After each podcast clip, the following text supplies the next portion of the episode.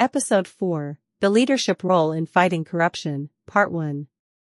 Welcome back to The Edge, anti corruption podcast series presented by the American Anti Corruption Institute, AACI.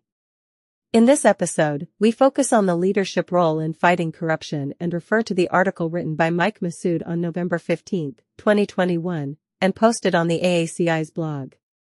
While it is the role of government, the judiciary, and other agencies to enforce laws and regulations, it is leadership, which is required to succeed in the fight against corruption. Leadership by example and setting the proper tone at the top are prerequisites for conquering corrupts and corruption.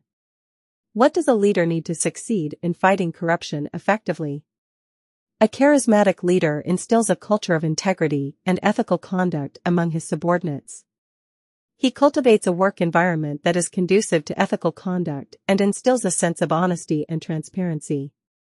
In other words, he makes integrity a value-driven work environment. Such environments are less prone to corruption. He has the power to influence his subordinates. He is competent, just, firm, and shows high integrity.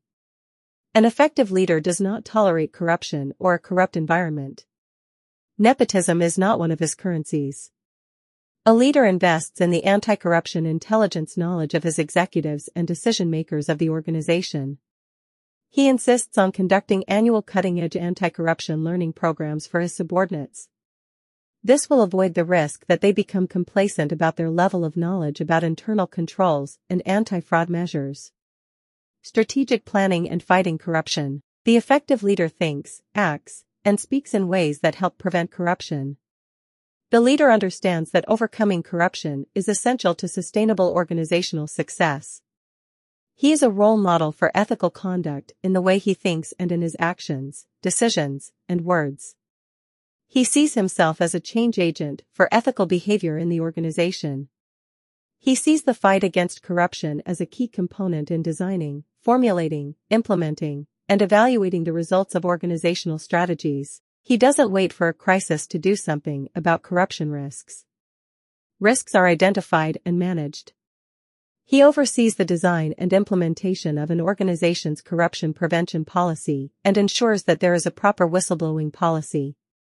He sees himself as a partner in a shared fight with all stakeholders against corruption.